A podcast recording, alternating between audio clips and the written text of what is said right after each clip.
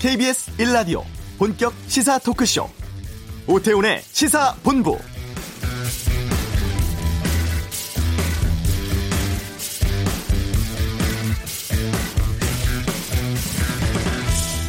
취임 2주년을 맞은 특별 대담 대통령에게 묻는다가 방송되기 수시간 전에 북한이 미사일을 발사했습니다. 아, 관련 질문에 대해서 문재인 대통령은 한반도 평화 정착 노력에 전혀 도움이 되지 않는다면서 이런 행위가 거듭된다면 지금 대화와 협상 국면을 어렵게 만들 수 있다는 점을 북한 측에 경고한다고 밝혔는데요. 오늘 북한 매체들은 장거리 타격 수단 관련 화력 타격 훈련을 했다고 보도를 했고 조금 전 우리 군 당국은 미국 일각에서 나온 탄도 미사일 주장과 관련해서 현재까지 단거리 미사일로 평가한다면서 한미 공동 평가에 따른 것이라고 말을 했습니다. 왜 이 시점에 북한이 미사일 발사와 같은 도발을 한 것인가에 대한 여러 관측이 나오고 있죠.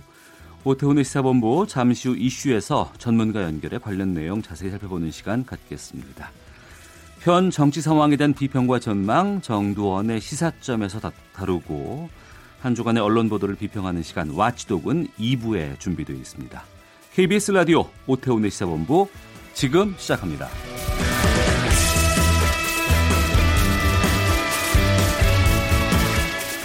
네, 오후를 여는 당신이 꼭 알아야 할 이 시각 가장 핫하고 중요한 뉴스 박찬형 기자의 방금 뉴스 시간입니다. 박찬형 기자, 어서 오십시오. 네, 안녕하세요. 오늘 첫 소식 뭡니까? 어, 방금 말씀하셨던데 그 북한 미사일 발사에 대한 미국 언론 반응 그리고 네. 우리 군 당국 입장 준비해 왔습니다. 북한이 어제 그 오후 발사체 쐈다고 어제 속보가 나왔었고요. 문재인 네. 대통령도 어젯밤에 KBS와 특별 대담에서 이 문제 물어보니까 지금 한미 양국 분석하고 있는데 발사 고도는 낮았지만 사거리가 길어서 단거리 미사일로 추정된다. 네. 아, 이렇게 말했었거든요. 그런데 로이터 통신이 미국 국방부 관계자 인용해서 이는 탄도 미사일이고 300km 이상 비행했다. 이렇게 보도를 했습니다. 네. 이게 단순한 발사체면 문제가 안 되지만 공중으로 쏘아 올린 다음에 어, 유도 기술 이용해서 특정 목적지까지 날아가서 타격하는 어, 탄도 미사일이면 이제 상황이 달라지게 됩니다. 왜냐하면 유엔 안보리 대북 제재 결의에 따라서 북한이 탄도 미사일 기술 활용한다던가 핵실험하는 거 이런 거 다 금지돼 있거든요. 네. 만약에 맞으면 이게 결의 사항 위반인데 하지만 우리 군 당국이 입장을 내놨는데 이게 탄도 미사일이 아닌 단거리 미사일로 현재까지는 판단이 된다. 왜냐하면 고도가 40여 킬로미터로 굉장히 낮기 때문에 음. 현 상황으로는 탄도 미사일이 아닌 것으로 지금 파악하고 있습니다. 예. 이 발사에 대해서 트럼프 대통령 어떤 반응 내놨죠? 네, 그렇습니다. 아, 기자들이 이제 물어보니까 아, 먼저 지켜보자라고 말한 다음에 본인은 북한이 협상하길 원하고 있다는 걸 안다. 협상에 대한 이야기를 지금 하고 있는 거다라고 하면서 북한이 이 단거리 미사일 쏜 게 본인한테 빨리 협상에 나와서 음. 어, 비핵화 문제도 비핵화 문제지만 대북 제재 해제 문제 관련해서 빨리 협상하자라는 그런 메시지를 전한 거다라는 뉘앙스로 얘기를 했습니다. 다만 이렇게 미사일을 쏘게 되면 협상의 준비가 안 돼 있다는 메시지다 이런 뉘앙스의 말을 했는데요. 네. 북한은 경제적으로 엄청난 잠재력을 갖고 있는데 북한이 과연 그걸 날려 보낼까? 본인은 그렇게 생각하지 않는다. 잘 생각해 보면 어, 우리가 원하는 걸 해주면 경제적으로 북한은 분명히 큰 이득을 볼 거다 이런 어, 메시지를 전, 전했습니다.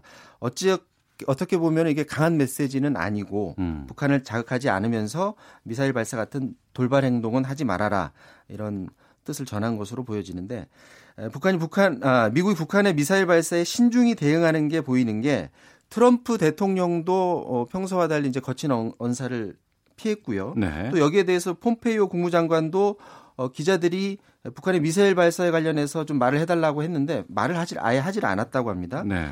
그리고 또 세너헨 국방장관도 이 질문에 대해서 우리는 외교를 고수하겠다.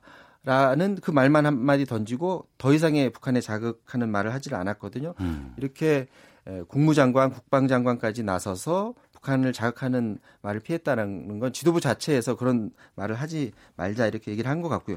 우연인지는 모르겠지만 북한이 미사일 발사를 한 시간에 네. 미국이 캘리포니아에서 대륙간 탄도미사일을 시험 발사했다고 합니다.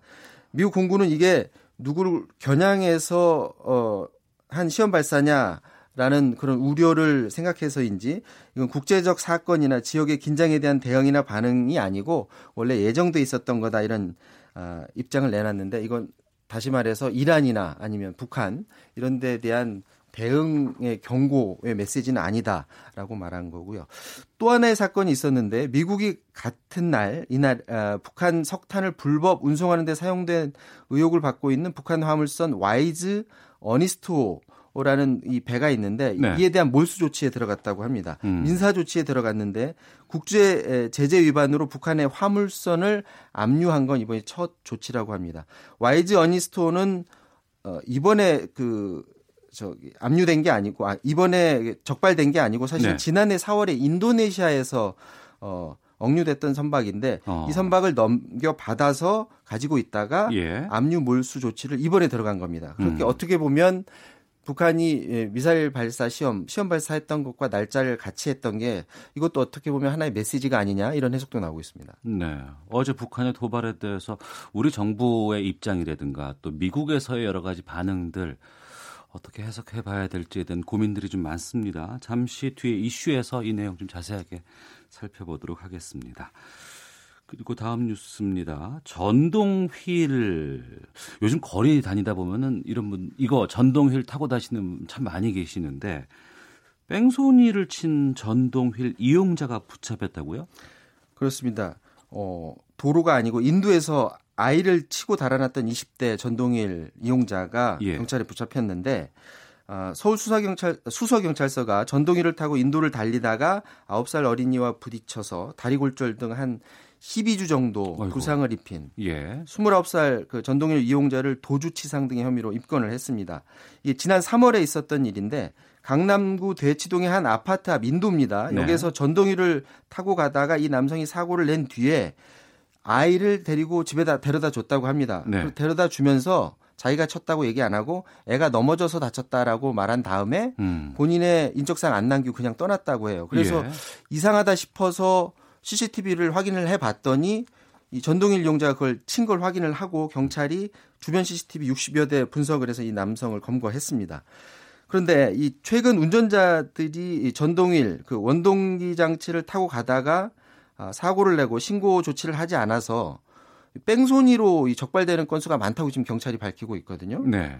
사실 전동휠은 세그웨이라고 이렇게 서서 타는 두 발로 예. 타는데 서, 서서 타는 그 세그웨이 비롯해서 킥보드에 전동장치 단 것 비롯해서 전동만 있는 것도 있어요. 조그만 거. 굉장히 지금 유형이 많죠. 예, 요즘은 예. 어린이들도 사실 타는 거를 제가 보긴 했는데 근데 아시는지 모르겠지만 이거 인도에서 타면 현행법상으로는 불법이라고 합니다. 그 이게 차로 분류가 된다면서요? 전, 아, 전동기를 달았기 때문에 네.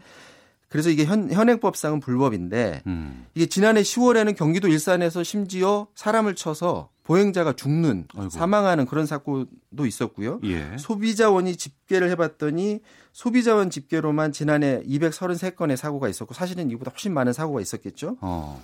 그래서 요즘 이 전동이를 타고 하도 여러 곳에서 이렇게 툭툭 튀어나오는 사람들이 많다 보니까 이거를 고라니에 빗대서 어, 뭐 킹난이라는 뭐 별명까지 생길 정도로 음. 요즘 많은 사람들이 전동이를 에, 타고 있는데 앞서 말했다시피 이거는 법적으로는 도로에서만 탈 수가 있습니다. 네. 그런데 지난 3월에 대통령 직속 4차 산업혁명위원회에서 이걸 규제 완화하기로 해서 이제 인도에서도 탈 수 있도록 음. 그런 어, 합의를 이끌어냈고 현재 관계 부처에서 어, 논의가 진행 중이라고 하는데 하지만 아직까지는 도로교통법상 이게 원동기 장치 자전거로 분류돼서 네. 원칙적으로는 인도 에서는 타선은 현재는 안 되는 상태인데 어쨌거나 규제는 완화될 게 뻔한 상태이기 때문에 예. 보행자들의 안전을 어, 보장할 수 있는 그런 조치들도 반드시 뒤따라야 될 것 같습니다. 알겠습니다. 이 소식까지 듣도록 하겠습니다.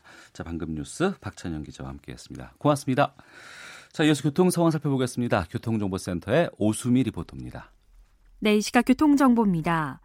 현재 서울 여의도 한국거래소 앞에서는 집회 인원들이 모여 있습니다. 이 집회가 끝난 후에도 금감원을 지나 여의도역 한국거래소까지 다시 돌아오는 코스로 행진이 있을 예정이라는 점 참고하시기 바랍니다. 이 밖에 올림픽대로 공항 쪽으로는 한강대교를 조금 지나 5차로에 고장난 화물차가 정차해 있습니다. 이 고장차 지점이 커브길 구간이기도 하니까요. 전방 잘 살펴서 안전하게 이동을 하시기 바랍니다. 고속도로에서도 경인고속도로 인천 방면 서인천 부근 3차로에 화물차가 고장으로 서 있고요. 여파로 정체입니다. 경부고속도로 서울 쪽으로는 건천 휴게소 부근 4차로와 갓길에 고장난 대형 화물차를 처리하고 있고 금호 분기점에서는 전 시간 있었던 사고의 잔재물을 치우면서 뒤쪽으로 5km 구간 막히고 있습니다. 지금까지 KBS 교통정보센터였습니다.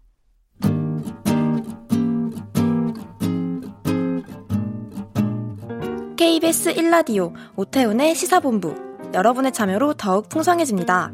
방송에 참여하고 싶으신 분은 문자 9730번으로 의견 보내주세요.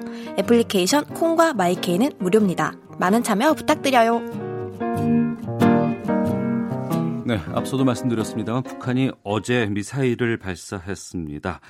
여기에 대해서 좀 여러 상황들 짚어보도록 하겠습니다. 대북 전문가시죠. 한국 국가전략연구원 문성목 통일전략센터장을 연결합니다. 안녕하십니까? 네, 안녕하십니까? 예. 먼저 정확히 어떤 미사일이고 어떤 방향으로 쐈는지부터 좀 알려주세요. 네.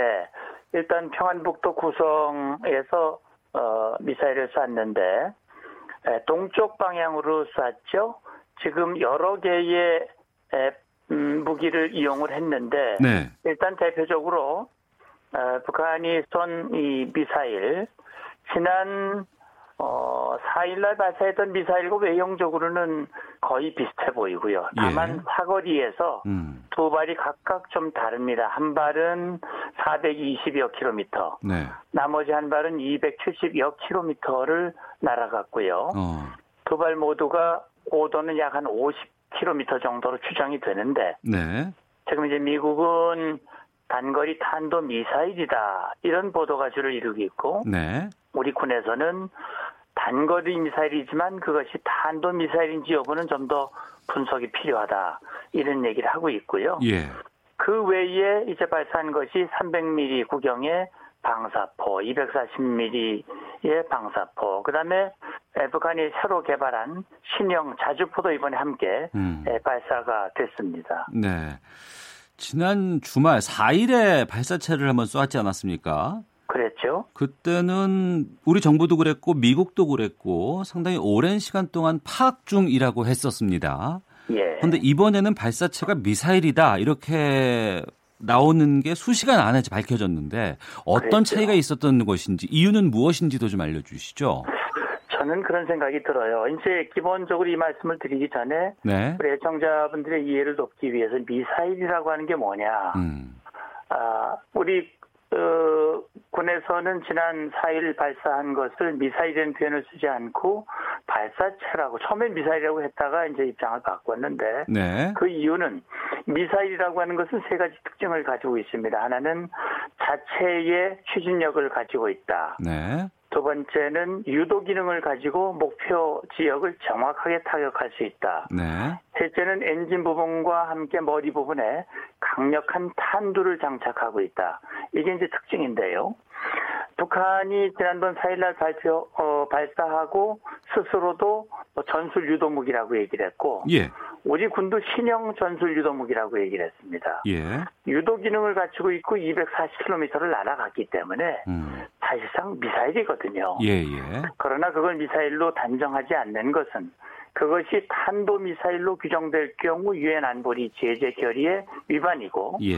그것은 결국 지금 대화의 판을 깰 수 있는 어. 그런 위험 요인이 있기 때문에 네. 아마 그런 것들을 고려해서 표현을 좀 어, 신중하게 하지 않았을까 하는 생각이 듭니다. 네. 그러나 어제 같은 경우는 이미 에, 이 서해안 지역 평안북도에서 내륙을 관통을 해서 동해 방향으로 쏘았기 때문에 네. 사거리가 긴 건 400km가 넘었거든요. 예, 예.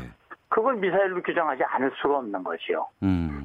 그렇기 때문에 바로 미사일이라고 하는 표현을 우리 군도 썼고 네. 다만 그것이 탄도 미사일이냐 아니냐 어. 하는 부분에 대해서는 아직도 분석 중이라는 입장으로 알고 있습니다. 예, 그러니까 그 부분인데요. 그러니까 네. 유엔 네. 안보리의 결의 위반에 대한 부분이 이제 핵심 아니겠습니까? 그렇죠. 위반이 되면 어떻게 되는 겁니까? 그러니까 유엔 안보리는요. 1718호부터 2395호까지 쭉 북한이 안보리 결의를 어, 북한에 대한 결의가 있었는데 안보리 결의에서는 네. 북한이 탄도 어, 기술을 이용한 미사일, 음. 즉 탄도 미사일 발사를 금지하고 있습니다. 네. 그래서 그걸 발사할 경우에는 유엔 안보리가 소집이 돼서 제재를 부과하도록 돼 있고 네. 그 제재가 오늘날까지 온 거거든요. 네. 다만 그 지금 폼페이오 장관도 지난번 4일날 발사 이후에 얘기를 했지만 이제 미국이 관심을 끄는 것은 중장거리 미사일, 특히 미국 본토를 타격할 수 있는 ICBM 네. 이런 쪽에 이제 관심을 가지고 있는데 음. 아, 이번 같은 경우는 비교적 거리가 짧거든요. 400km면 우리가 보통 단거리 미사일이라고 그러는데 네. 그동안 유엔 안보리가 단거리 미사일을 놓고 제재를 부과한 그 사례는 없습니다. 어. 아마 그러니까 북한도 어, 미국과 한국과 국제사회를 향해서 불만과 압박의 메시지는 내놓지만 네.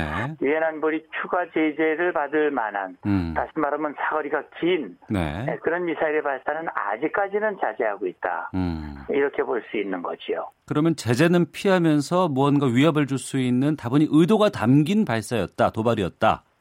그렇죠. 예.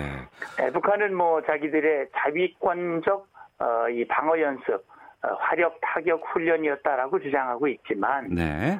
사실 2017년 11월 말 이후 북한이 미사일 실험을 안 했거든요. 실제 발사도 안 해왔고 음.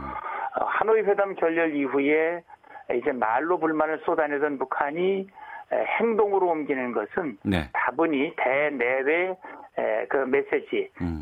알려주고 싶은 그런 메시지가 담겨져 있다고 봐야지요. 예, 유엔 안보리 결의 위반에 대한 논란도 있습니다만 네. 이 북한의 이번 도발이 남북 군사 합의 위반 가능성은 없는지에 대한 궁금증도 있거든요. 네, 이제 남북 군사 합의를 위반했다, 아, 안 했다라고 하는 것은 남북 군사 합의를 어떤 기준으로 해석하느냐에 따라 좀 달라질 수 있습니다. 네. 지금 정부와 청와대는 대통령도 그런 말씀을 했습니다만 군사 합의를 위반한 것은 아니라고 본다라고 얘기했는데 그 얘기는 뭐냐면 군사 합의에 이런 미사일 발사를 해서는 안 된다라고 명시된 조항은 없는 거예요. 네. 예, 그것만을 보면 어, 위반이 아니라고 말할 수 있지만 음.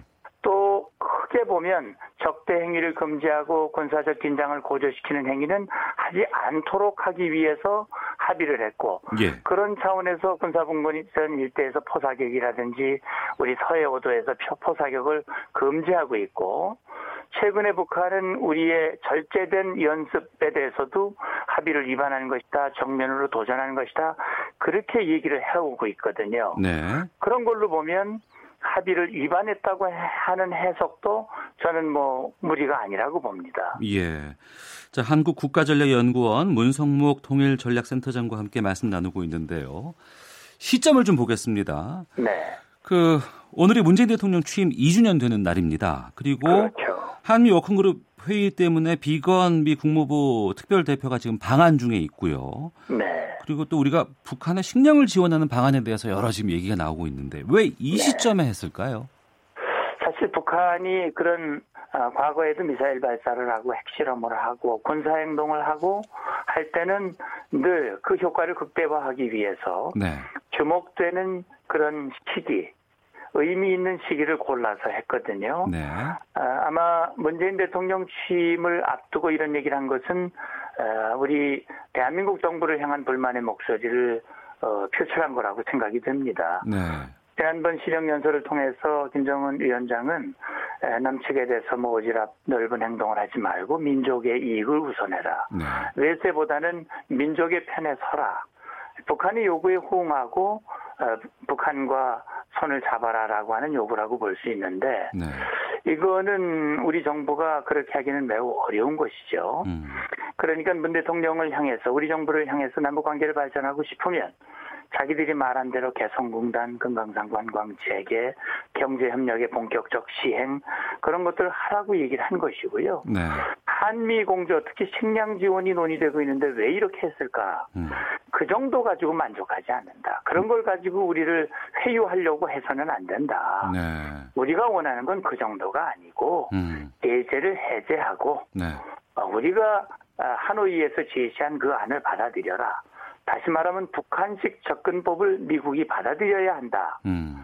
그것을 받아들이지 않았기 때문에 이런 상황이 오는 것이고 그것 때문에 결국 미국과 한국이 한국이 피곤하게 될 것이다.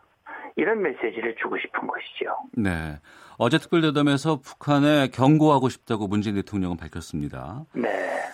앞으로 해야 될 일을 우리가 좀 말씀을 나눠야 될 것 같은데 우리 정부가 네. 어떻게 대응을 해야 한다고 보십니까?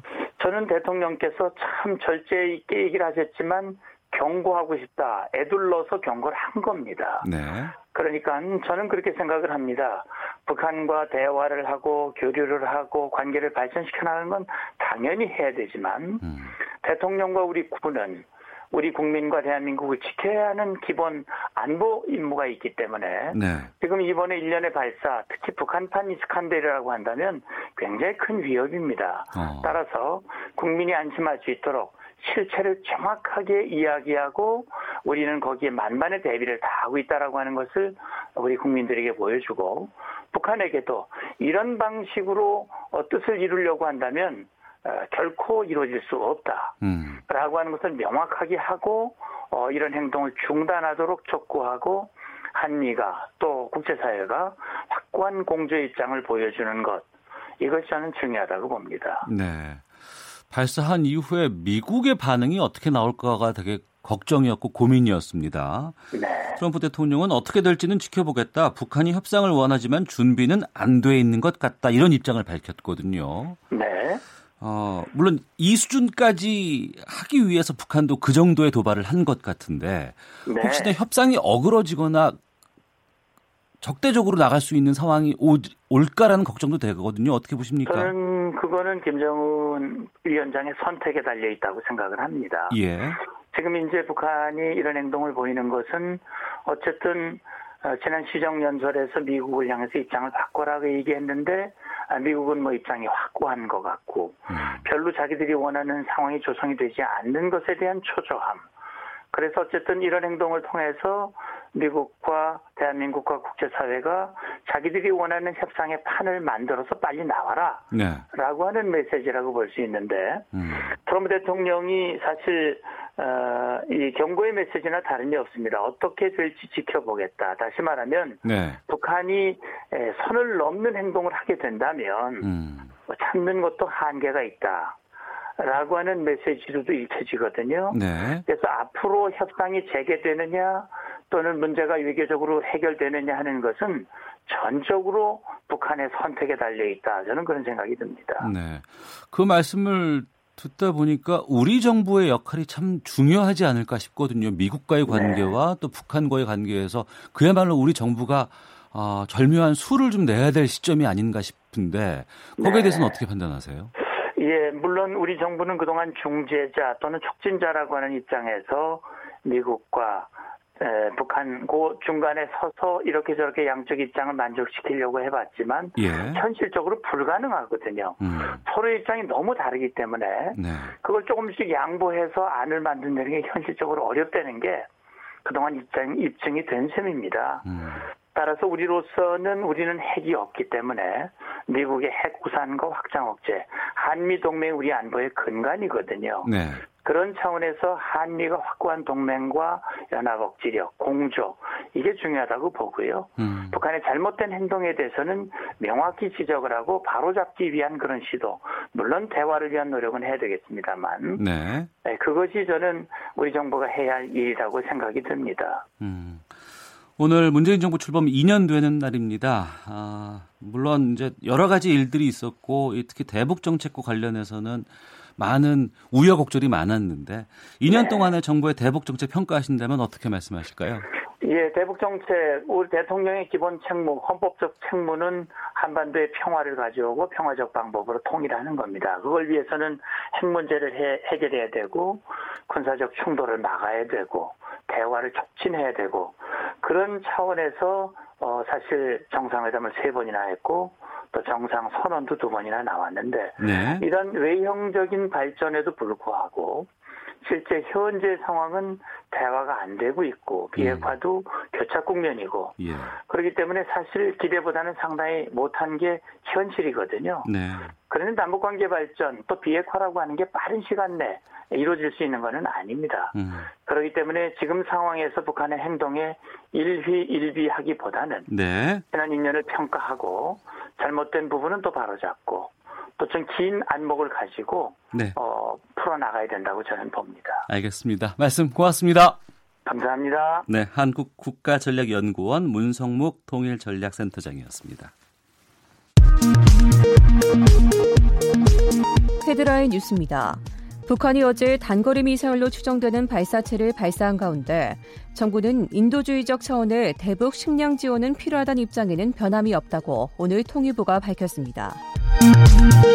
2012년 KT 부정채용 사건을 수사하는 검찰청 수장의 친인척도 채용을 청탁한 사실이 드러났습니다. 이 사건을 수사 중인 서울 남부지검은 이 검찰청의 권익환 검사장의 장인인 손모 씨가 초조카의 취업을 청탁한 사실을 확인했다고 밝혔습니다. 성관계 동영상을 불법 촬영해 유포한 혐의로 구속 기소된 가수 정준영 씨가 오늘 처음 법정에 나와 자신의 혐의를 모두 인정했습니다. 검찰이 손석희 JTBC 대표이사의 폭행 혐의 등 수사와 관련해 서울 마포경찰서에 오늘 31일까지 보안 수사하라고 재지휘했습니다. 올해 1분기 국세 수입이 지난해 같은 기간보다 8천억 원 덜 거쳐 세수 진도율이 떨어진 것으로 나타났다고 기획재정부가 밝혔습니다. 지금까지 헤드라인 뉴스 정한나였습니다.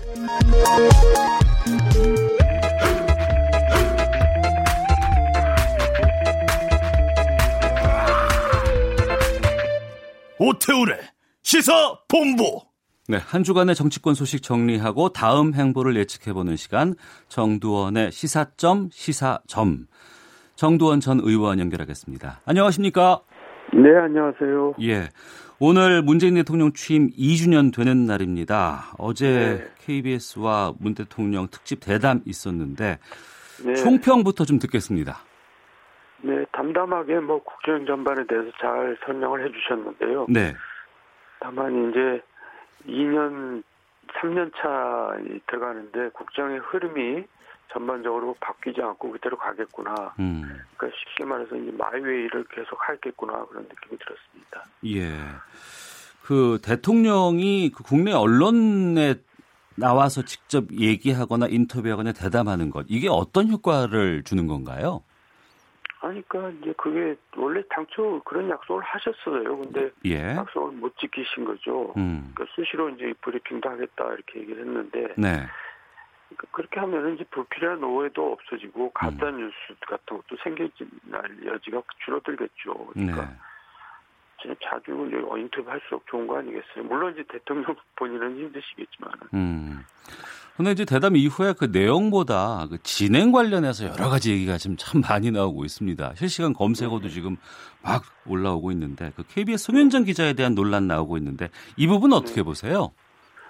그러니까 대통령 앞이면 아무래도 위축이 될 텐데 네. 저는 위축됨이 없이 오히려 더 또 이제 두리뭉실 넘어갈 수도 있는 질문에 대해서도 야무지게 아주 콕 집어가지고 잘 물어 물고 늘어지면서 네. 저는 잘 잘했다고 봅니다. 어. 그러니까 그 지금까지 대통령 인터뷰를 보면은 예.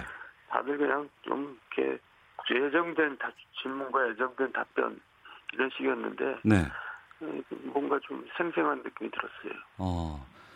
정도원 의원께서는 생생한 느낌이 들었다고 말씀을 하십니다만 또 상당수의 지금 의견들이 나오는 것이 태도가 좀 진정성이 없고 또 인상을 좀 쓰고 있다거나 아니면 말을 막았다거나 이런 부분들 참 많이 문제를 삼고 있거든요.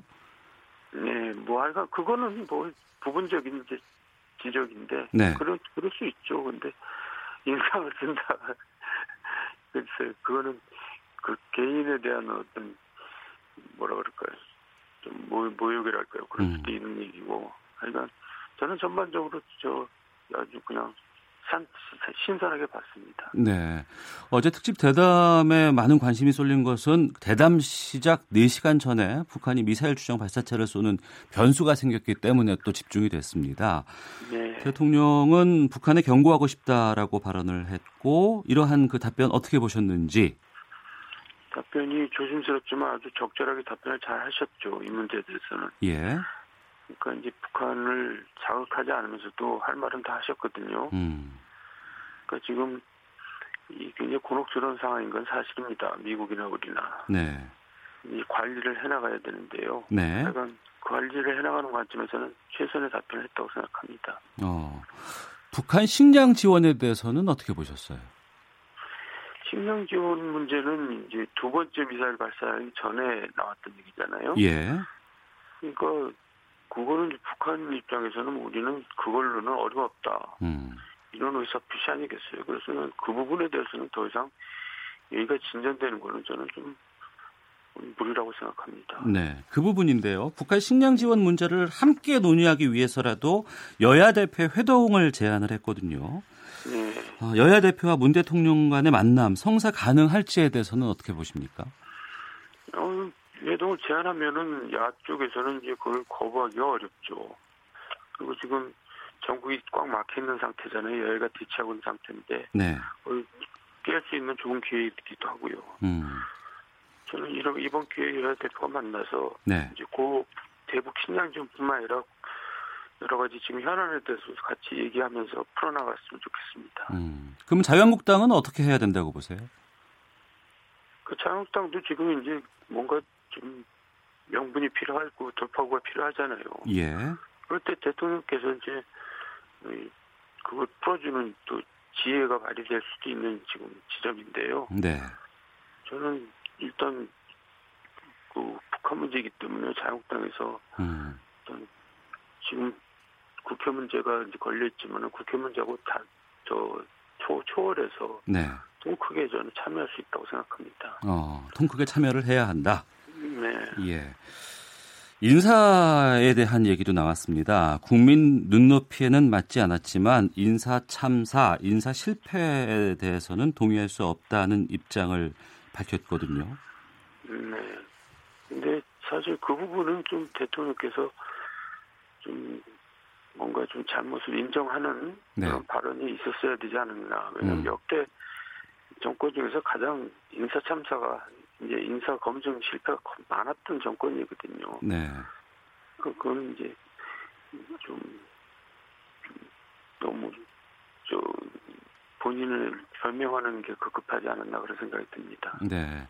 인사청문회 방식의 변화에 대해서도 얘기가 오갔습니다. 1차로 도덕성 검증을 진행하고 역량 검증을 진행하는 두 단계 방식이 논의가 됐는데 이런 방식에 대해서는 정 의원께서는 어떤 입장이세요? 저는 그런 방식 찬성합니다. 예. 왜냐면 너무 지금 국회에서 그냥 뭐 까발리기 급급하고 뭐 너무 이제 서로, 서로 그냥 폭로전 난무하잖아요. 예. 그런 거는 사전에 웬만큼 다 정리를 하고 음. 이제 정책 역량이라든가 네. 일, 일머리를 이제 서로 판단하는데 정도가 집중돼야 된다고 생각합니다. 네.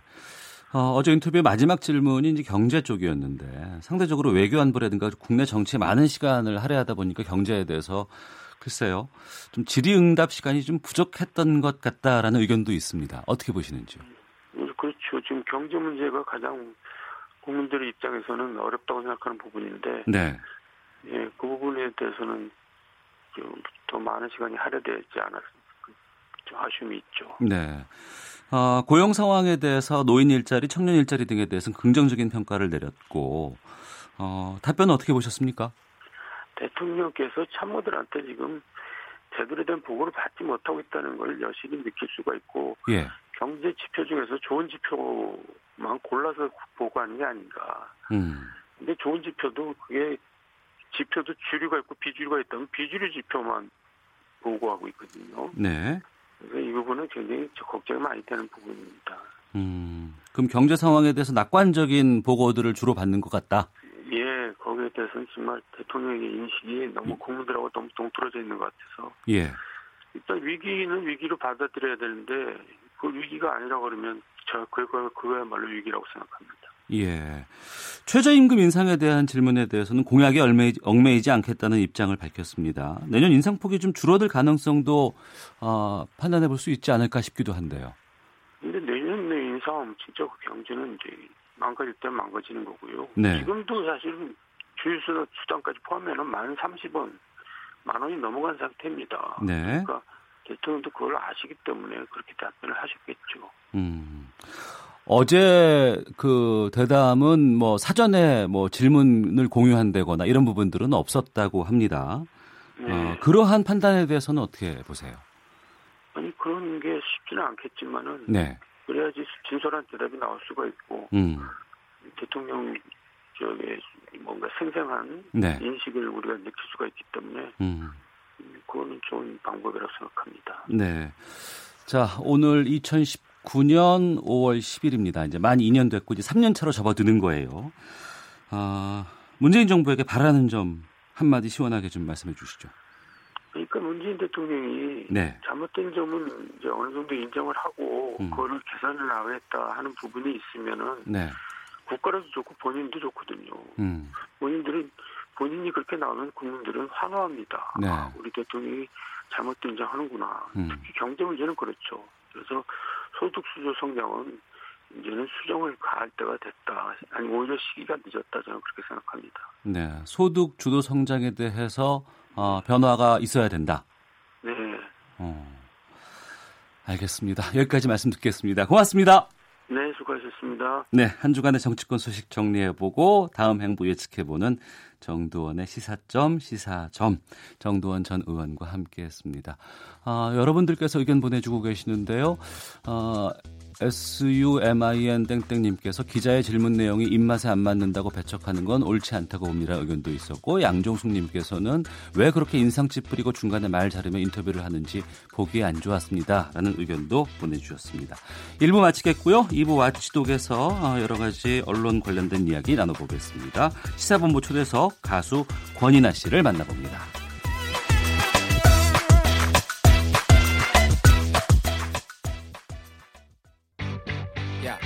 왜? 점심시간에 뭐하냐? 자야지. 야, 그러지 말고 이거 한번 들어봐. 아, 뭔데?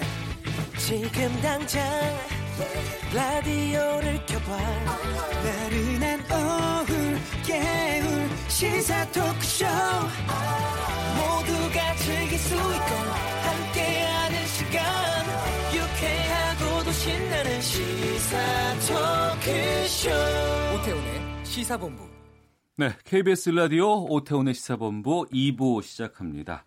시사본부는 청취자 여러분들의 참여 기다리고 있습니다. 샵 9730으로 여러분들의 의견 보내주시면 되고요. 짧은 문자 50원, 긴 문자 100원의 정보 이용료, 어플리케이션 콩은 무료로 참여하실 수가 있습니다. 매주 금요일 2부 한 주간의 언론 보도 분석하고 비평하는 정상근 알파고의 watchdog 시간입니다. 정상근 전 미디어오늘 기자, 자만 아메리카의 알파고 시나씨 외신 기자 두 분 자리하셨습니다. 어서 오세요. 네, 안녕하십니까. 어젯밤 KBS 특별대담 대통령에게 묻는다. 보셨어요? 쿠키 뉴스 정도, 쿠키 영상 정도. 아, 다 보시진 못하셨고. 예. 아, 저도 예. 본방은 보지 못했고 어. 텍스트나 아니면 짧게 편집된 영상들을 몇 가지 봤습니다. 네. 예. 어, 아침 시사에서 대부분 이걸 다뤄서 저희가 뭐 굳이 이거를 직접적으로 다루진 않겠습니다만 두 분 어떻게 보셨는지 또 음. 지금 논란이 상당하거든요. 여기에 대해서 두 분의 의견 듣겠습니다. 먼저 알파오 기자 먼저. 아니, 논란이 많은 이유는 한국이 그동안 역대 대통령들이 기자란 이렇게 1대1 재임 기간에 나와서 어, 이- 이러한 형태의 취재를 안 해왔기 때문에 음. 아직도 한국 국민 왜냐면 저는 댓글들 읽어봤는데 아직도 한국 국민 머릿속에는 대통령이 그렇게 기자란 편하게 대화하는 자체는 어, 예의 아니다. 음. 대통령한테는 그럼에도 불구하고 많은 경륜을 해야 된다. 오케이 그러긴 하지만 당시 그럴 때는 기자란 일대일 대담을 할 때는 기자는 그때 그 국민의 대변인이니까 웬만한큼 모든 질문을 던져야 되거든요. 네. 그래서 저는 제 보기에는 질문들이 그렇게 무례하지는 않았었어요. 음. 다만 그동안 이런 형태의 모습이 없었기 때문에 네. 선진국에 가시면 서양에 가시면 이거보다 더 심해요. 음. 오히려 우리 KBS 기자는 KBS답게 그나마 좀 약간 아직도 좀 약간 어, 상대방 대통령이니까 모셔야겠다는 생각으로 서양에는 더 심해요 이런 자리가. 예. 정상훈 기자는 어떻게 보였어요? 뭐 지금 이제 대통령의 말보다 이 인터뷰어의 태도가 좀 논란이 되는 좀 그런 상황인데 네. 이게 뭐 저 저는 제 개인적 생각으로는 KBS가 뭐 정권의 비위를 맞추는 방송도 아니고 뭐 공격적인 태도로 질문할 수는 있다라고 생각을 합니다. 뭐 이렇게 뭐 적절하게 날이 선 질문이나 뭐 답변하기 곤란한 질문도 좀 인터뷰의 긴장감을 높이는 역할도 하는데 어 근데 그럼에도 불구하고 좀 아쉬운 부분이 한 두 가지 정도가 있었어요. 일단 첫 번째는 그러니까 야당이 이렇게 말했는데 이에 대해서 어떻게 생각하냐라는 질문에 어떤 답을 들을 수 있을까라는 생각을 해봤을 때 좀 뻔한 대답이 나올 수밖에 없겠다라는 생각은 좀 했었고 음. 그런 그런 의미에서 좀 자유한국당이 뭐 독재자라는 말을 하는데 뭐 기분이 어떠냐 뭐 이런 질문보다는 네. 이 패스트 트랙으로 우리 삶에 무엇이 바뀌기 계속 이렇게 추진을 해야 나갔던 것이냐 관련 음. 법안들을 나갔던 이유가 무엇이냐라고 물어보는 게 어, 조금 더 시청자들의 음. 생각에서 네. 좀 가까운 질문이었다라고 생각을 하는 거고 음.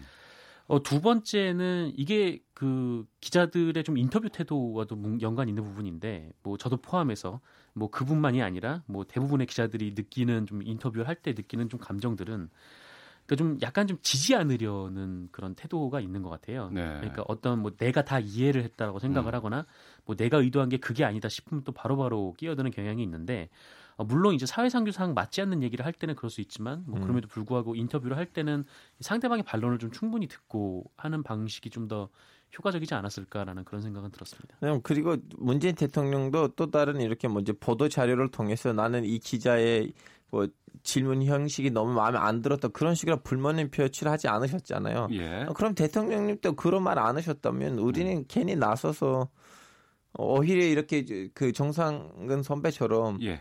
좀 약간 내용에 있어서 지적을 하는 거는 좋은데 음.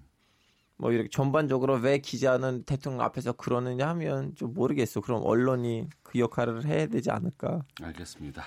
자, 저희 본격적인 주제로 들어가도록 하겠습니다. 와치독 채널 A와 MBN 등 종합 편성 채널이 뉴스 프로그램 도중에 자막으로 광고를 내모대 논란이 되고 있다고 합니다. 그러니까 뉴스가 나가고 있는 하단 자막에 여행 상품, 골프 최고위 과정 모집 광고 같은 걸 내보내서 지적을 받았다고요? 네, 이게 그 지난달 7일에 이 채널 A 그리고 MBN이 이 단신 뉴스 이 자막을 통해서 이 계열사와 관련된 광고를 내보낸 바가 있어요. 네. 그러니까 채널 A는 이 동아 미디어 그룹의 계열사가 뭐 주관하는 여행 상품을 소개하는 어, 그런 자막을 한 7회 정도 내보냈고 이 여행을 신청하려면 어떻게 해야 되나 이 번호까지 적시를 했고요. 예, 같은 날 MBN은 이 매경 미디어 그룹 계열사가 주최하는 이 골프 최고위 과정 모집, 네, 뭐 생애 설계 아카데미 교육생 모집 요런 광고를 한 6회 정도 내보냈습니다. 그래서 네. 이게 그 방송사가 자막으로 상품 등을 고지하는 게 방송 심의에 관한 규정을 위반한 것이다. 이런 음. 지적이 나오고 있습니다. 네. 뉴스 보도에 광고가 들어가는 거 어떤 문제가 있다고 보세요? 그러니까 이 방송이라는 게 이 공익성을 좀 가장 중요하게 생각해야 되는 플랫폼인 게 뉴스는 특히 그렇죠. 예. 네, 특히 지상파는 그 국민의 재산인 전파를 위임받는 거고 이 PP라고 그러니까 채널 사업자라고 하는데 일반적인 그냥 채널 뭐 TVN이라든지 뭐 KBS 그뭐 이런 그 것들을 말하는 거죠. 그러니까 여기라고 해도 뭐 인터넷망, 케이블 등을 까는데 국민의 세금이 들어간 거거든요. 그래서 네. 이게 신문과는 달리 이 방송 같은 경우는 국가로부터 허가를 받아야 하는 거고 음. 이그 중에서도 이제 뉴스라는 거는 그 공익성의 정수로서 좀 어떤 이해관계에서도 벗어나서 공익을 위해 해야 하는 이제 방송인 거죠. 그래서 다른 건 몰라도 뉴스는 정말 우리나라에서는 아무나 못하는. 네, 그렇기 때문에 이제 꼭 뉴스를 하려면 반드시 허가가 필요한 좀 그런 상황인데 네. 어, 그런데 이 공익성의 정수인 뉴스를 활용해서 물건을 판다. 에, 개인의 사적 이익을 취한다라고 한다면 이거는 좀 뉴스를 보고 신뢰하는 시청자들을 이용해서 좀 사익을 편취하는 게 아닌가 음. 이 부분이 좀 가장 문제인 것 같습니다. 알파오 기자, 외신은 어떤지 궁금한데 이 방송 뉴스 보도에 광고 같은 것 같이 이렇게 나가고 이래도 돼요? 그럼 일단 한탕 한 걸음 뒤로부터 시작하자면 예. 한국에 있는 이렇게 방송 구도가 좀 약간 독특하거든요. 아, 대한민국의 방송 구도가 예, 독특하다. 이- 예를 들면 여기 지금 지성파라는 지상파. 아, 지상파라는 그 방송국들이 다 어떻게 보면 국민의 세금 어느 정도 반영되잖아요. 아, 그럼요. 예. 그냥 더 터키나 아니면 딴 나라들에서 지상파들이 국민의 세금 안 들어가고 완전 민영으로 가는 완전 기업으로 간 지상파들도 있거든요. 네. 그러다 보니까 공익성을 그렇게 따지지는 않아요. 한국처럼 너무 강력하게. 예. 근데 그럼에도 불구하고 터키에서는 음. 뉴스는 물론이고 네. 그 경기 시합 축구 네, 스포츠 중계. 예, 예, 예. 그때도 그 광고를 안 내주거든요. 어. 절대로 금지돼 있어요. 근데 금지된 이유는 너무 웃겨요. 왜요? 우리 지금 이렇게 그 언론을 가지고 따지고 언론 윤리를 가지고 얘기를 하는데 음. 이유가 달라요. 터키에서는 시청자가 싫었어요. 예? 아, 시청자가 아, 시청자가 광고를 싫어하기 때문에 안 된다. 예, 그래서 방송통신위원회가 어. 시청자의 그러한 항의가 그동안 많이 에, 왔기 때문에 네. 너무 오래 전부터는 어. 뉴스는 물론이고 그 축구 소, 축구 시합을 봤을 때도 그 음. 광고를 내면 안 돼요. 음, 그외 다른 시간대나 다른 내용일 때는 예. 가능하지만 예, 예, 예. 뉴스와 스포츠 채널은 안 된다. 채널 아니까 그 중계. 뉴스하고 예, 그렇죠. 그때는 안 돼요. 그 음. 시간대는. 그 방통 심의위의 지적을 받았다고 하는데 여기에 대해서 이 어, 언론사들은 어떻게 해명을 하고 있어요? 그러니까 채널 A 같은 경우에는 뭐 여행 사업이 공익성이 있다 음. 이렇게 얘기를 했는데, 그러니까 이 여행 상품이라는 게 뭐 물론 파는 거지만 네. 뭐 역사도 탐방하고 이제 문화도 탐방하는 거니까 음. 그런 컨셉이기 때문에 뭐 공익성이 있다 이렇게 대답을 했는데 네. 사실 말이 안 되는 얘기죠. 아니 음, 음식도 안 먹으면 죽잖아요. 그럼 공익성이 있는 거 아니에요? 그렇죠. 음. 그리고 이제 역사랑 문화를 탐방하지 않는 여행이 세상에 어디 있습니까? 네. 아무튼 뭐 그런 것도 있고요. 네. 어. 근데 이제 이 경우에 뉴스를 다루는 게 방송도 있고 신문도 있잖아요. 네, 네. 신문은 지명 광고 같은 것들을 뉴스 중간 중간에 아 사이 사이에 많이 넣어놓잖아요. 네. 예. 그런 차이도 좀 있을까요? 아, 이제 기사 같은 광고들도 있잖아요. 사실은 어 이거는 내가 기사인 줄 알았는데 봤더니 광고였어. 네. 이런 게 있죠. 예. 예, 그런 것도 있는데 음. 이제 그러한 신문사에 있는 그러한 구도가 있는데 이것도 방송국에 반영돼야 되지 않을까 네. 하는 생각이 좀 근데 방금 전에 얘기하다시피 한국의 방송 구도가 음. 신문의 그 지면지에 비해서 훨씬 더 좀 까다롭고 훨씬 그렇죠. 좀, 좀 네. 보수적으로 어, 접근하는 그러한 전례 정통이 있기 때문에 네. 왠지 방송통신위원회가 조금 더 강력한가 봐요. 음. 아무래도 방송은 허가 산업이고 이제 신문 같은 경우는 그냥 등록만 하면 되는 음. 산업이기 때문에 예. 이 신문은 규제 자체가 이렇게 많지는 않은 상황이긴 하죠. 근데 어. 어. 쨌든 기사형 광고도 뭐 광고다 이렇게 표시하면 모르겠는데 네. 마치 기사인 것처럼 한다면은 뭐 그런 큰 의미에서는 뭐 음. 크게 다를 다를 바가 없는 음. 좀 그런 것 같습니다. 이 뉴스 보도에 광고 침해를 한 사례가 좀 그간에도 좀 있었습니까? 그러니까 이런 적이 있었어요. 그러니까 그 MBC 뉴스데스크에서 과거에 그 서서 일하는 직장인들이 많아졌다. 뭐 이런 좀 이렇게 생활 밀착형 보도를 한 바가 있는데 예. 뭐 그래서 이제 요즘 허리도 아프고 막 하니까 뭐 음. 일어서서 일하는 직장인들이 많다라는 거죠. 근데 이게 계속 보도를 하면서 이 특정 그러니까 서서 일하다가 앉아서 일할 수 있는 책상이 있는데 네. 이 책상의 브랜드를 계속 노출하는 거예요. 어. 그래서 알고 보니까 이게 뭐 과거 이제 MBC의 프로그램에서 음. 이 협찬이 들어왔던 물품이었다는 거죠. 그래서 네. 이거 같은 경우에는 방송통신심의위원회도 아 이거는 좀 심의 규정을 위배한다 뭐 이렇게 어, 판단을 내린 바가 있고 네. 또 걸렸네. 이런 사례도 있습니다. 그러니까 MBN 같은 경우에는 이 뉴스 앵커를 맡았던 유정현 씨가 있는데 이 유정현 씨가 광고에 출연을 한 적이 있어요. 예, 근데 예. 이게 그냥 일반 광고가 아, 아니라 이거는 예. 진짜 그 터키에서도 유럽에서도 너무 큰 문제예요. 뉴스 네. 앵커가 네. CF 찍으면 음. 오 난리 나요. 터키에서는 어. 유럽에서는 한국은 모르겠지만. 예, 예. 그때도 난리 났었어요. 그러니까 예. 뉴스 형태로 광고를 만든 거예요. 그러니까 그 일반적인 시청자들이 딱 봤을 때 아 저 사람은 뉴스를 진행하는 사람인데 어. TV를 틀었더니 또 뉴스를 진행하고 있네라고 했는데 네. 알고 보니 그게 광고였던 거죠. 그래서 음. 이게 좀 시민단체에서 규정 위반 아니냐 좀 이런 음. 문제 제기가 있었습니다. 네. 아, 터키에서는 기존 위반보다는 윤리 위반 아니냐. 윤리 위반. 예, 그 어. 윤리로 너무 많이 몰아냈었어요. 그 음. 기자분을. 그 뉴스라든가 이런 것을 통해서 광고가 나간다고 하면은 시청자라든가 독자 가 언론을 더 이상 신뢰하기가 힘든 상황까지 가지 않겠습니까?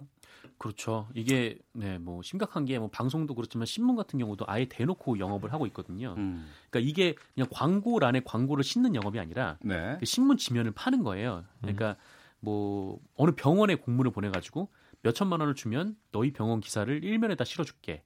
그럼 전단지가 돼 버리는 거 아니에요? 이거? 그렇죠. 예. 근데 뉴스를 보는 소비자 입장에서는 그걸 전혀 모르는 거죠. 음. 근데 그런 기사 거래가 상당히 빈번하게 지금도 일어나고 있습니다. 그 균형을 맞추면 제 보기에는 뭐 자연주의, 자본주의 그뭐 시장 경제에서는 그 네. 문제가 아닌데 그 균형을 못 맞추고 음. 지나친 그 광고로 넘어가는 순간부터는 문제 가 아닐까 싶어요. 알겠습니다. 정상근 전 미디어 오늘 기자 그리고 자만 아메리카의 알파고 신하 씨 외신 기자와 함께 한 주간의 미디어 비평하고 있습니다. 아, 다음 주제도 좀 다뤄보겠습니다. 의정부 시청이 지난 4일부터 기자실을 폐쇄했다고 합니다. 네. 공공기관이 한 보름간 이례적으로 기사를 기자실을 폐쇄하는 거라는데 의정부 시청에서 무슨 일이 있었던 거예요? 이게 그 지난달 9일에 네. 의정부 시청의 그 내부 인트라넷망이 있어요. 그 인트라... 인트라넷 네네. 그러니까 예, 예. 그 사내에서만 쓰는 네. 인터넷이죠. 그 망에 이제 게시판에 익명으로 네, 고발 글이 올라왔는데 고발 글. 네, 한 공무원이 올린 글이에요. 네. 이게 뭐라고 써 있었냐면 아, 시청 물품이나 이제 점심 식사 대접을 기자들이 계속 요구를 하고 있다라고 음. 하면서 이 기자들을 상거지라고 네, 비난을 하는 내용이었습니다. 네. 네. 그래서 이게 공무원 노조의 대책을 마련을 했고 어. 어, 그래서 이제 의정부 시에서 예. 관련해서 조사를 한 거죠. 그러니까 네. 이 기자들을 대상으로 이 김영란법, 그러니까 부정청탁 금지법 위반 사례를 조사를 하고 있고 음. 그 가운데 일단 기자실을 잠정 폐쇄를 한 겁니다. 네. 그러니까 조사 중에 있는 거예요, 지금. 네네 현재 조사 중입니다. 음.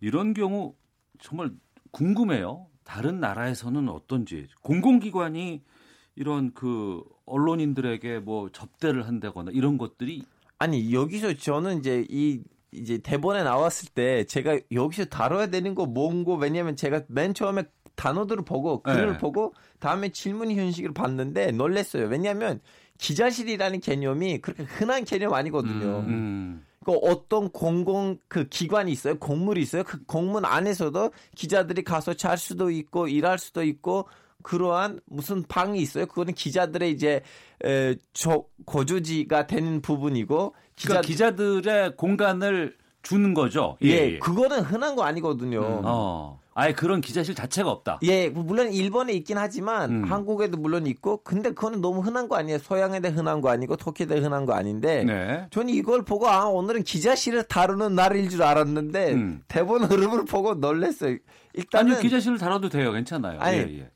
신기한 건 뭐냐면 기자는 물론 그 공공기관에 너무나 편하게 출입해야 되고 음. 거기서 이제 지재를 하기 위해서 그분들이 좀 앉아 있는 뭔가가 있으면 좋은데 네. 근데 이제 그 기자실에 가끔씩 문제를 일으킬 때도 있어요. 그래서 저는 이번 계기로 다시 한번 음. 기자실들이 진짜로 그 언론을 위해서 잘 운영되고 있는지를 우리가 따졌으면 좋겠다고 생각해요. 언론을 위해서 잘 운영되고 있는 공간인지에 대해서 예. 따져봐야 된다.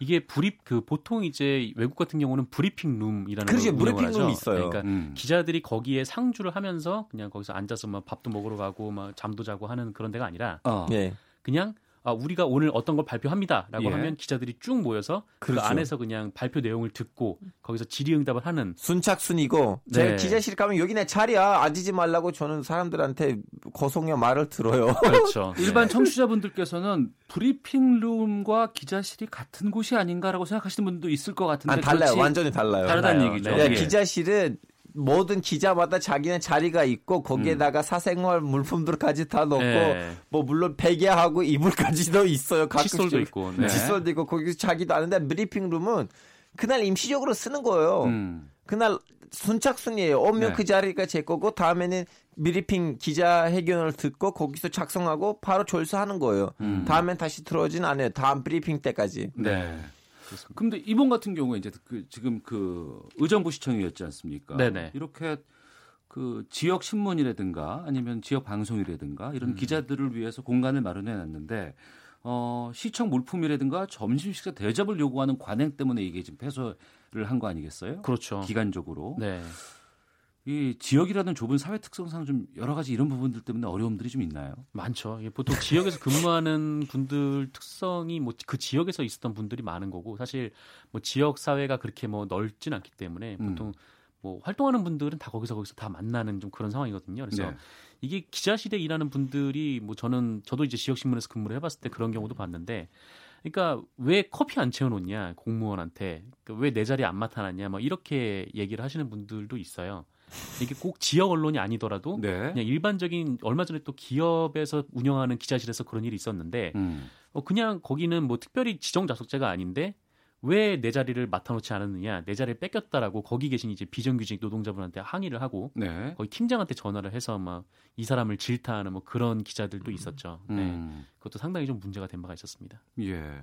그러니까 이게 대한민국하고 일본 정도만 이런 관행이 있다라고 보시는 거 아니에요? 예, 저는? 딴 나라에서 이 정도로 강력한 기자실 개념을 음. 못 봤어요. 왜 그렇다고 판단하세요? 이거 모르겠어요. 이거 어떻게 내려온지를 연구해봐야 돼요. 저는 음. 어차피 언론 중, 뭐 정보학과 출신 아니고 정치 외교학과 출신인데 네. 이거 진짜 한번 이 정통이 어떻게 일반하고 한국에서 이렇게 강력하게 내려왔고 음. 왜 서양에 그 브리핑실 개념이 있는지 진짜 궁금해요. 연구해보고 싶어요. 그럼 기자실이 아니더라도 예. 그러니까 무슨 뭐 지역 언론이라든가 뭐 지자체와 그 지역 언론과의 관계, 기자와 어떤 그 지자체와의 관계 이런 부분에 대해서는 어떻게 보셨어요? 저는 기자실 문 기자실이란 자체가 문제라고 생각해요. 예를 들면 경찰청이면 이해해요. 왜냐하면 경찰에는 밤에도 문제가 일어나거든요. 음. 기자들이 그 돌아다니고 있잖아요. 밤에는. 네, 네, 네. 그래서 4시에, 3시에, 새벽 2시에 들어가서 거기 경찰에서도 수사를 하는데 음.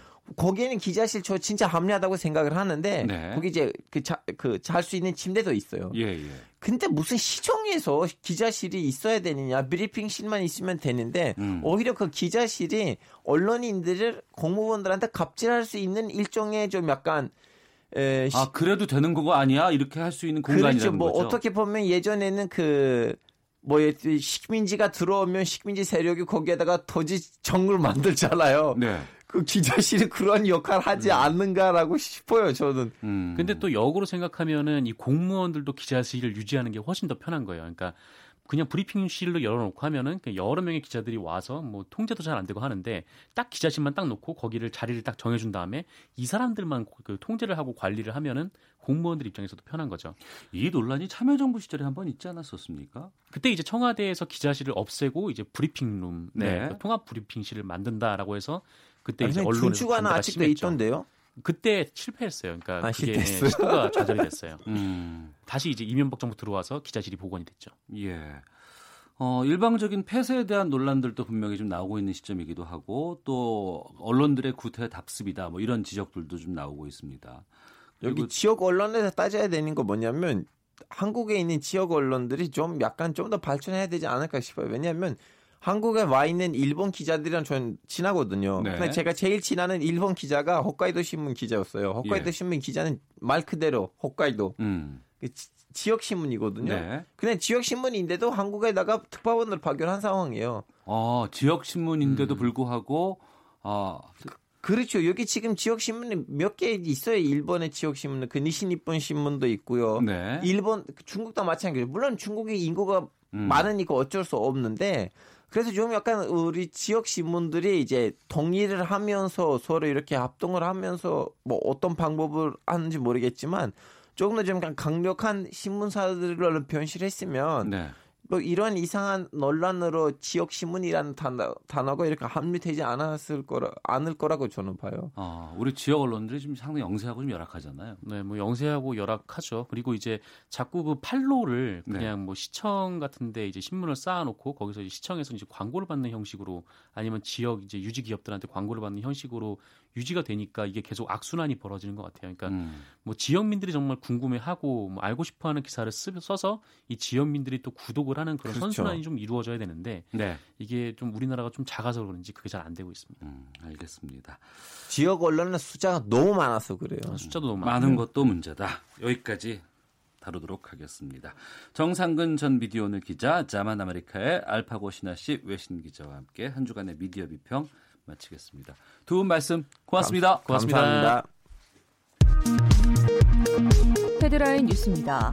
미국이 동부 현지 시간 11 오전 0시 1분 2천억 달러 규모의 중국산 수입품에 대한 관세율을 10%에서 25%로 인상했습니다.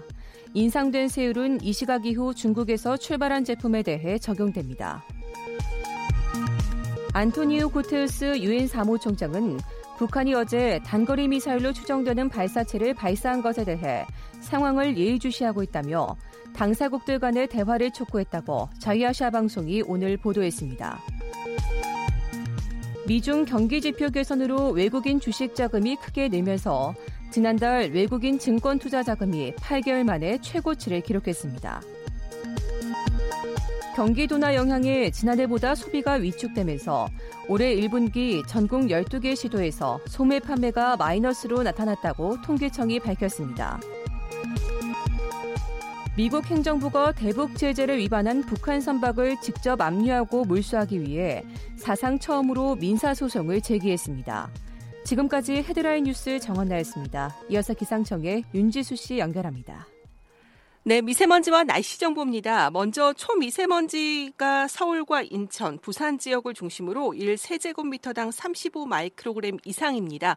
나쁨 단계를 보이고 있는데요. 부산과 울산의 경우 오늘 종일 나쁨 단계가 예상이 되고 토요일인 내일은 좀 더 많은 곳에서 나쁨 단계가 예상되고 있습니다. 강원 영서 지역과 대전, 세종, 충청북도, 영남권으로 나쁨 단계가 예상됩니다. 대기가 정체하기 때문에 이렇게 농도가 높다는 점 미리 염두에 두시는 것이 좋겠습니다. 하지만 미세먼지 상황은 전국 대부분 지역 보통 단계를 보이고 있고요. 한편 한시를 기해서 경기도 북부권으로는 오존 주의보가 내려졌습니다. 대기 오염 물질이 광화학 반응을 일으켜서 대기 중에 오존 농도가 높아지고 있는데 이렇게 오존 농도가 높아져서 나쁜 단계를 보인다면 우리의 호흡기와 눈에 자극할 수 있습니다. 이 점 염두에 두시는 것이 좋겠고요. 오늘 인천과 광주 지역을 제외하고 대부분 오존이 나쁜 단계 예상되고 있습니다. 맑은 날씨에 기온이 크게 오르면서 오늘도 좀 더위가 느껴질 만큼 기온이 오를 텐데요. 서울과 강릉은 26도 안팎까지 오르겠고 대전, 광주 27도, 오늘 춘천, 세종, 대구가 28도, 상주가 29도 정도 내다보고 있습니다. 내일과 모레 동해안 지방은 선선하겠지만 서쪽 지역에서는 30도 가까이 오르는 곳도 있겠고요. 그만큼 일교차가 크겠습니다. 맑은 날씨는 좀 더 이어질 것으로 보이고 이번 주말과 휴일 강원 영서 지역만 오후에 구름량이 늘면서 내일은 강원 영서 지역 5mm 미만으로 비가 조금 내리겠습니다. 그리고 지금 전국 대부분 지역 건조특보가 발효되고 있는 상황입니다. 지금 서울 기온은 25.5도입니다. 지금까지 미세먼지와 날씨 정보였습니다. 다음은 이 시각 교통 상황 알아보겠습니다. KBS 교통정보센터의 오수미 씨입니다. 네, 이 시각 교통정보입니다. 낮 시간 전반적으로 교통량에 따른 어려움은 없는데요. 다만 작업하는 곳들은 많아 잘 살펴서 운행을 하셔야겠습니다. 먼저 경부고속도로 서울 쪽은 보수공사가 한창이라 기흥부터 신갈까지 6km가량 밀리고요.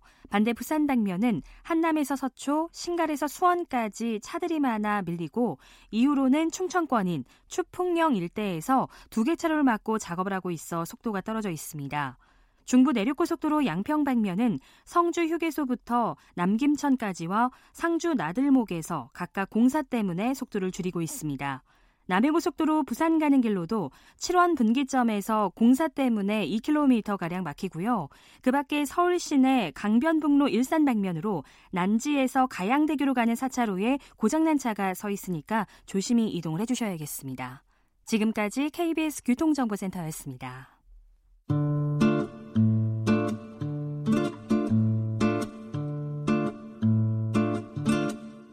오태훈의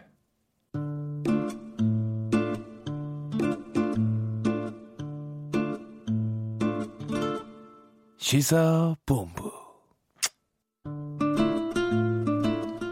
1989년에 나온 노래가 있습니다. 비 오는 날마다 생각나는 노래. 비 오는 날의 수채화 많은 분들이 꼽으실 것 같은데 이 비 오는 날의 수채화를 부른 가수 요즘 어떻게 지내고 있을지 많은 분들이 궁금해하시지 않을까 싶어서 오늘 이분을 모셨습니다. 세 분이 그때 노래를 부르셨어요. 권인하, 김현식, 강인원. 그 중에 강인원 씨, 김현식 씨 외에 권인하 씨가 요즘 단순히 예전에 멋진 노래를 부른 가수가 아니었고 아이돌이 된 유튜브 스타로 다시 등장을 하셨습니다. 20만 명이 넘는 구독자를 자랑하고 있는 가수 권인하 씨 오늘 금요 초대석에서 만나보겠습니다. 어서 오십시오. 네, 안녕하세요. 반갑습니다. 예. 네. 그 전에 말씀 나누기 전에 네. 샵 9730으로 권인하 씨에게 궁금증 있으신 분들, 의견 있으시는 분들 보내주시면 되겠습니다. 짧은 문자 50원, 긴 문자 100원의 정보 이용료, 어플리케이션 콩은 무료고 지금 유튜브로 KBS 일라디오 검색하시면 권인하 씨의 지금의 모습을 보실 수가 있습니다. 20만 명이 넘는 구독자를 자랑하는 유튜브의 스타. 참 어떻게 이렇게 되신 거예요? 글쎄요, 뭐 저도 처음에는 네. 이런 어떤 큰 걸 보고 시작한 건 아니고요. 네. 그냥 뭐 내 음악들 또 방송 출연했던 흔적들 이런저런 것들을 한번 모아서 네. 어, 저장소로 음. 이렇게 모아두는 곳을 하나 만들어야겠다는 생각으로 유튜브 채널을 열게 됐었죠, 사실은. 그게 언제 여신 거예요? 2015년 말에요. 거의 2015년. 2016년 초. 어, 네. 그러면 한 3년 정도 됐네요. 네, 네, 네. 어, 저희가 주현미 TV 때문에 주현미 씨를 한번 이 자리에 모신 적이 있습니다. 아, 네, 네, 네. 그곳에서는 완전히 다 갖추어진 곳에서 뒤에 이제 여러 가지 배경이라든가 이런 것들을 다 준비한 갖춘 TV예요. 네. 근데 권인아 씨 같은 경우에는 그렇지 않아요. 저는 뭐 전혀 준비돼 있지 않습니다. 그냥 운전하다가 우회전하시면서 운전하는 노래 네. 어, 노래를 부르는데 그거를 유튜브에 오리- 올리고 네. 그렇게 하신 거 아니에요? 네, 이제 저는 처음부터 네. 어 2000, 1996년인가요? 예, 예. 그 무렵에 제가 인터넷 방송국을 했었어요. 아, 이미 그런 전례가 예, 있으셨군요. 천리안 시절에 모뎀 하이텔 시절에 PC 통신. 예, 예, 예, 예. 모뎀 시절에 그 인터넷 방송국을 해 봤는데 네. 그때는 정말 뭐 장비도 뭐 카메라도 좀 사고 어. 그때 또 이, 영상 보드도 없으면 편집이 네. 안 되던 시절이고 그렇죠. 다 장비가 필요했었죠. 느리고 예, 예. 그때 했었는데 네. 그때 투자를 좀 했죠. 예. 근데 수익이 안 나더라고요. 1년 어. 반이 가도. 예, 예. 아, 이건 수익이 안 나는 구조구나. 아직 음. 멀었구나. 네. 그리고 항복을 했어요. 예. 그리고 요번에 유튜브를 시작할 땐 음. 철저히 핸드폰 하나로 시작하자. 아무런 특별한 장비 없이. 네. 예. 차에서 핸드폰 매달고 그 거치대 있잖아요. 예, 예. 거기다 해놓고 녹화 눌러서 찍는 거예요. 예, 예, 예. 그리고 차에서 혼자 MR 틀어놓고 음. 노래 부르는 거 찍고 네. 또 제 방에서 작업할 때는 제 방에서 대로 그냥 핸드폰 놓고 찍는 거고 네, 네. 또 녹음실에 가서 작업할 때 후배 작업실이 이제 녹음실이 있는데 거기 가서 노래할 때도 역시 마찬가지로 맨 처음에 핸드폰으로 찍었어요. 예, 예. 그러니까 돈이 안 들었죠. 어. 근데 이렇게까지 인기가 될 거라고 생각하셨어요? 전혀 생각 못 했죠. 어. 전혀 생각 못 했고요. 예. 단지 어, 제 아들 녀석이 음. 아빠 이제 좀 유튜브 채널을 조금 활성화 시키려면 네. 요즘 젊은 친구들이 좋아하는 노래를 해야 돼. 네. 내가 골라 볼 테니까 음. 아빠는 요즘 노래를 좀 불러. 네. 야 요즘 노래를 어려워서 내가 어떻게 부르냐 스타일도 안 맞고 가사도 모르고. 예, 예, 예. 가사가 안 외워져요 예, 일단 예, 예. 그러니까 연습을 해야지 아빠 어. 그래서 억지로 이제 골라준 노래가 맨 처음 선곡이 이제 보고 싶다 김범수 씨의 노래. 예, 예. 그거를 연습실에서 이제 밴드하고 연습할 때 핸드폰으로 이렇게 찍어서 하나 올린 게 예. 처음 시작이고요. 어. 그 다음이 이제 선물. 아. 그 요즘 젊은 친구들 중에 이제 선물이라는 노래를 불렀는데 네. 이 노래를 좀 연습을 하라고 요즘 굉장히 핫한 노래니까. 어. 그 집에서 방에서 이렇게 틀어놓고 연습하는데 핸드폰으로 아들이 찍었어요. 예. 그러더니 그걸 가지고 편집을 해서 올렸더라고요. 음. 핸드폰으로 찍은. 네, 네. 그러니까 또 금방 또 몇십만이 되더라고요. 그래서 어. 야 이거 진짜 어, 반응이- 금방 또 몇십만이 된다고 편하게 말씀하시는데 네, 아니, 저는- 10만 올리기가 엄청나게 힘들거든요. 어, 조회수가 그렇게 금방 올라갈 줄은 몰랐거든요. 예. 근데 선물도 한 50만까지 금방 한 일주일 만에 50만이 올라가더라고요. 태연 씨가 부른 만약에는 300만이 넘던데요. 네, 그거는 이제 사실은 그게 큰 촉매였죠. 아. 그게 이제 EBS 공감 콘서트에서 예. 노래를 불렀는데요. 음. 앵콜곡으로 불렀더니 네. 방송에 안 내고 어. 이 친구들이 그, 그 너튜브에 예, 예. 올리는 것만 어. 앵콜곡으로 어, 미방송분이라고 해서 올렸더라고요. 예. 근데 그게 순식간에 뭐 며칠 만에 한 일주일 만에 100만이 넘어가더라고요. 음. 그러더니 막 올라가는 거예요. 그러더니 네. 여기저기서 연락이 오는데 페이스북에 봐라 어디에 뭐 올라와 있는데 지금 뭐 몇십만이 난리가 났대더라. 예, 그 진짜 들어가서 보니까 대략 그거보다 페이스북이 더 빨라요. 올린 지 이틀인데 60만 뭐, 어. 청- 뭐, 뭐 조회수가 막 그렇게 되더라고요. 그런 게 예. 여기저기 있더라고요. 그래서 어. 야, 이게 진짜 내가 상상하던 세상이 아니고 어. 정말 상상하지 못했던 새로운 세상이 여기 있는 거구나. 네. 아, 그렇다면 정말 열심히 한번 해봐야 되겠구나. 거기에서 정말 깨달았죠. 아니, 그러니까 전 놀란 게 저는 권인아 씨를 잘 압니다. 그리고 네. 그 활동했던 것이나 그 당시에 노래를 따라 부르거나 노래방에서 참 많이 불렀던 노래를 부르신 분이잖아요. 네. 근데 요즘 젊은 친구들은 모르거든요. 모르죠. 네. 근데 이 젊은 친구들이 열광을 하고 막 이런다면서요. 아, 네. 지금도 보니까 뭐 닐로의 지나오다 커버곡을 자주 듣고 있습니다. 정말 좋습니다. 싱글로 내실 생각은 없으세요? 아, 뭐, 낼 수 있으면 좋은데, 사실은 후배들이 부른 노래를 네. 어. 그 친구한테 내가, 이거 내가 좀 불러도 되겠니? 얘기하는 자체가 좀 머쓱해요. 음. 좀 미안하기도 하고. 네, 네. 그래서 싱글로 낼 생각은 사실 못하고 있습니다. 왜냐하면 어. 후배들이 부른 노래를 제가 마치 인기의 편성에서 뺏어 먹는 것 같은 느낌이 들어서. 그러니까 더욱더 유튜브에 계속 접속해서 듣고 있는 거 아니에요? 네 네. 그래서 그냥 그런 노래들은 유튜브로 그냥 오셔서 들어주시면 네. 그게 더 좋을 것 같아요. 예. 제가 후배들 노래까지 뭐 디지털 싱글 만들어서 내고 이러면 좀, 좀 미안하죠. 그러니까 요즘 이 30대 젊은이들이 권인아 씨를 보면서 애칭으로 놓는 게 천둥 호랑이? 네, 네. 그런 별명이 있습니다. 예. 왜냐면 그냥 진성으로만 노래하시잖아요. 네. 절대 가성을 넘어가는 법이 없으시잖아요. 사실 우리 시대 때는 가성이라는 걸 몰랐어요. 하면 또 실력 네. 없다 그러고 막 그랬었나요? 예. 굉장히 그 부끄러운 짓으로 그 음역이 높지 않으니까 가성으로 부르는 거지 뭐 기교 이런 걸로 판단했었는데 네. 근데 그때는 정말 비지스 외에는 가성으로 부르는 남자 가수가 있지를 않았죠. 전 세계적으로. 예. 근데 이제 요즘에는 너무 기술적으로 이제 변해 갔고요. 음. 소리를 내는 방법도 뭐 믹스 보이스니 뭐 두성과 뭐 흉성을 성내 뭐뭐 별 얘기가 다 있는데 사실 저는 잘 모르겠더라고요. 기술적인 용어는. 어. 근데 두성 정도는 제가 알고 뭐 흉성, 복성 뭐 이런 어떤 기본적인 소리의 명칭은 알겠는데 그 테크닉적으로 막 소리를 설명하는데 아 너무 어렵더라고요. 그런데 어려운 부탁인데요. 네. 그러니까 앞서서 뭐 닐로에 지나가다, 네, 지나오다, 지나오다. 예. 이 노래를 뭐 녹음하실 생각은 없으시다고 하고, 네. 그러니까 방금 말씀해 주신 그런 진성의 천둥 호랑이의 샤우팅 네. 이런 걸 좀 간단히 지금 이쪽에서 지금 해 주실 수 있으실까? 짧게라도. 네, 뭐 뭐. 예, 예. 그가 말이 나세상 뭐 이런 거. 근데 뭐 그냥 간단한 거죠. 예, 예. 어, 근데 그 힘들지 않으세요? 머리 아프실 것 같은데. 별로 그렇지는 않고요. 어. 매, 저 오기 전에 차에서 연습 조금 하면서 왔으니까요. 또 예, 발성 예. 연습 해야 되니까. 어.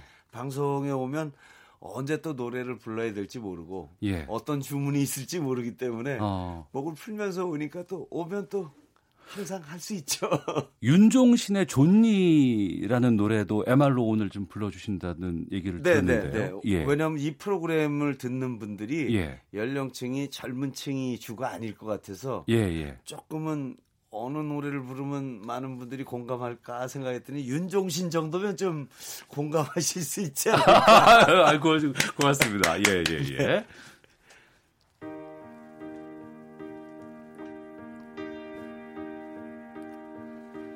이제 괜찮니? 너무 힘들었잖아. 우리 그 마무리가 고작 이별뿐인 건데 우리 참 어려웠어.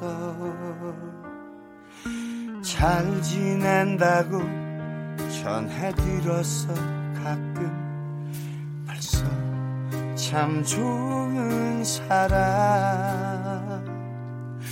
만나 잘 지내고 있어. 굳이 내게 전하더라. 잘했어 넌 못 참았을 거야. 그 허전함을 견뎌내기에 종이 사랑해서 사랑은 시작할 때 네가 얼마나 예쁜지 모르지 그 모습은 아직도 못 잊어 헤어나오지 못해. 네 소식 들린 나는 더 좋니 그 사람. 솔직히 견디기 버거워 네가 조금 더 힘들면 좋겠어. 진짜 조금 내 10분의 1만이라도 아프다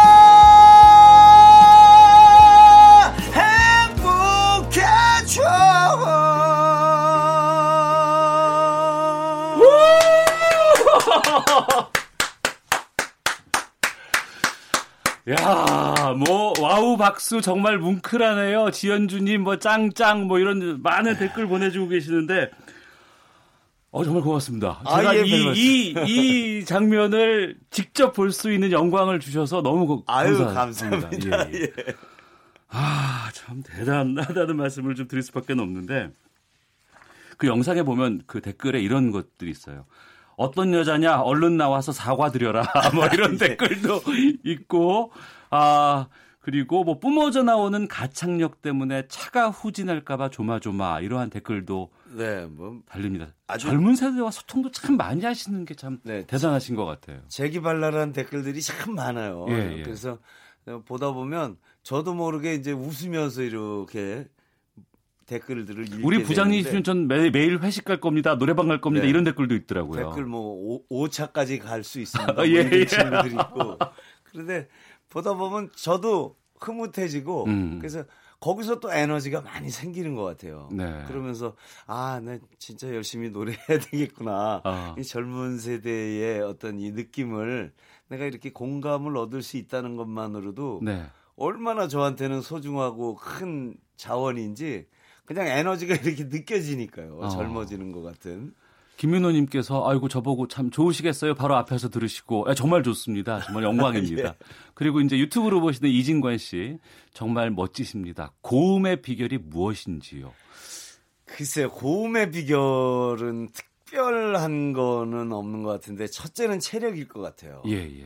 그 외국 팝 음악들을 이제 뭐 스티브 베리라든지 마이클 볼틴이라든지 이런 예. 친구들을 옛날서부터 열심히 제가 연구를 했는데 아 그 소리가 좀 비슷한 게 있어요. 네. 예 예, 예. 근데 이 사람들하고 반음 정도가 항상 못 쫓아가더라고요, 제가. 아 권인아 씨가 예, 그래서 어 도대체 뭐가 차이일까? 음. 내 나름 진짜 연구한다고 했는데 네.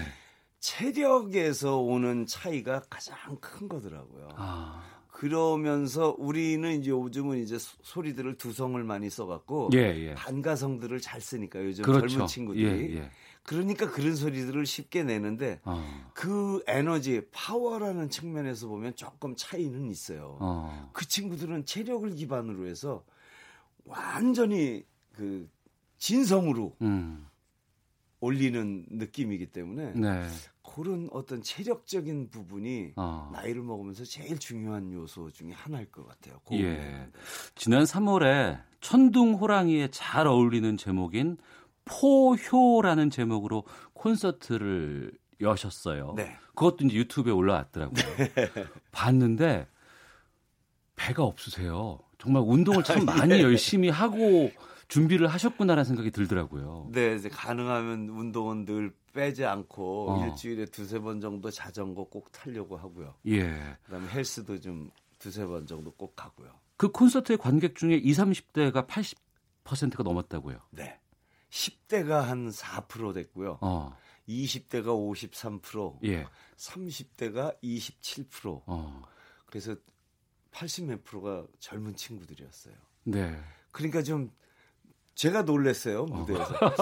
아니, 제 또래 사람들이 예, 예. 분명히 많이 왔었는데 네. 가운데가 전부 젊은 친구들이더라고요. 음. 그리고 이 양옆에 이쪽으로 이렇게 나이 먹은 분들은 다 밀려 있더라고요. 네.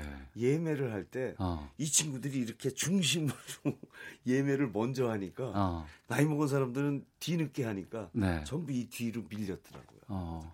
야 이렇게 되는 수도 있구나. 정말 신기했습니다. 예. 5670님, 권이나님 정말 최고예요. 3282님, 바로 이분이 제가 제일 좋아하는 가수입니다. 느낌표 3개 주셨고, 박영선님, 와, 귀 호강하네요. 권이나님, 정말 오랜만이시네요. 아, 예. 326 하나님, 콘서트 온 느낌입니다. 꼬맹이 학교에 데리러 가야 하는데 방송 듣느라 못 가고 있습니다.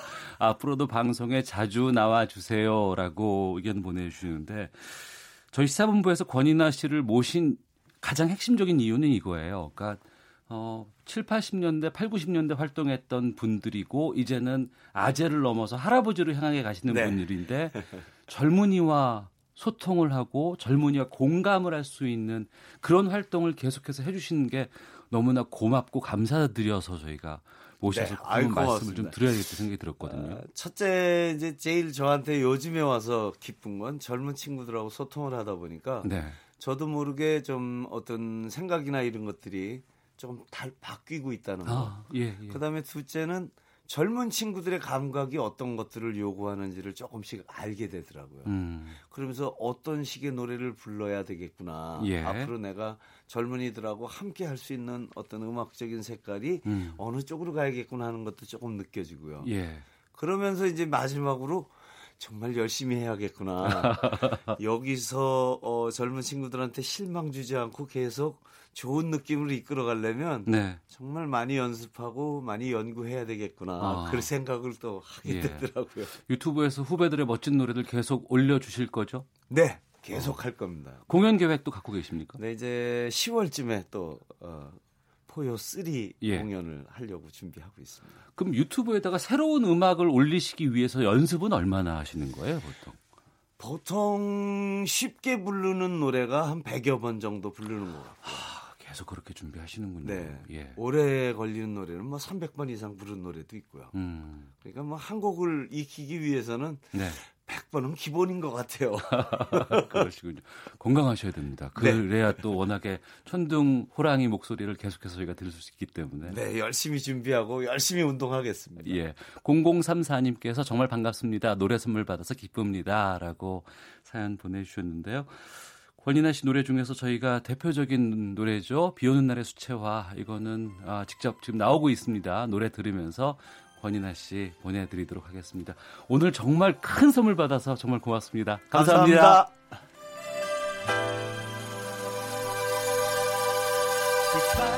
떨어지는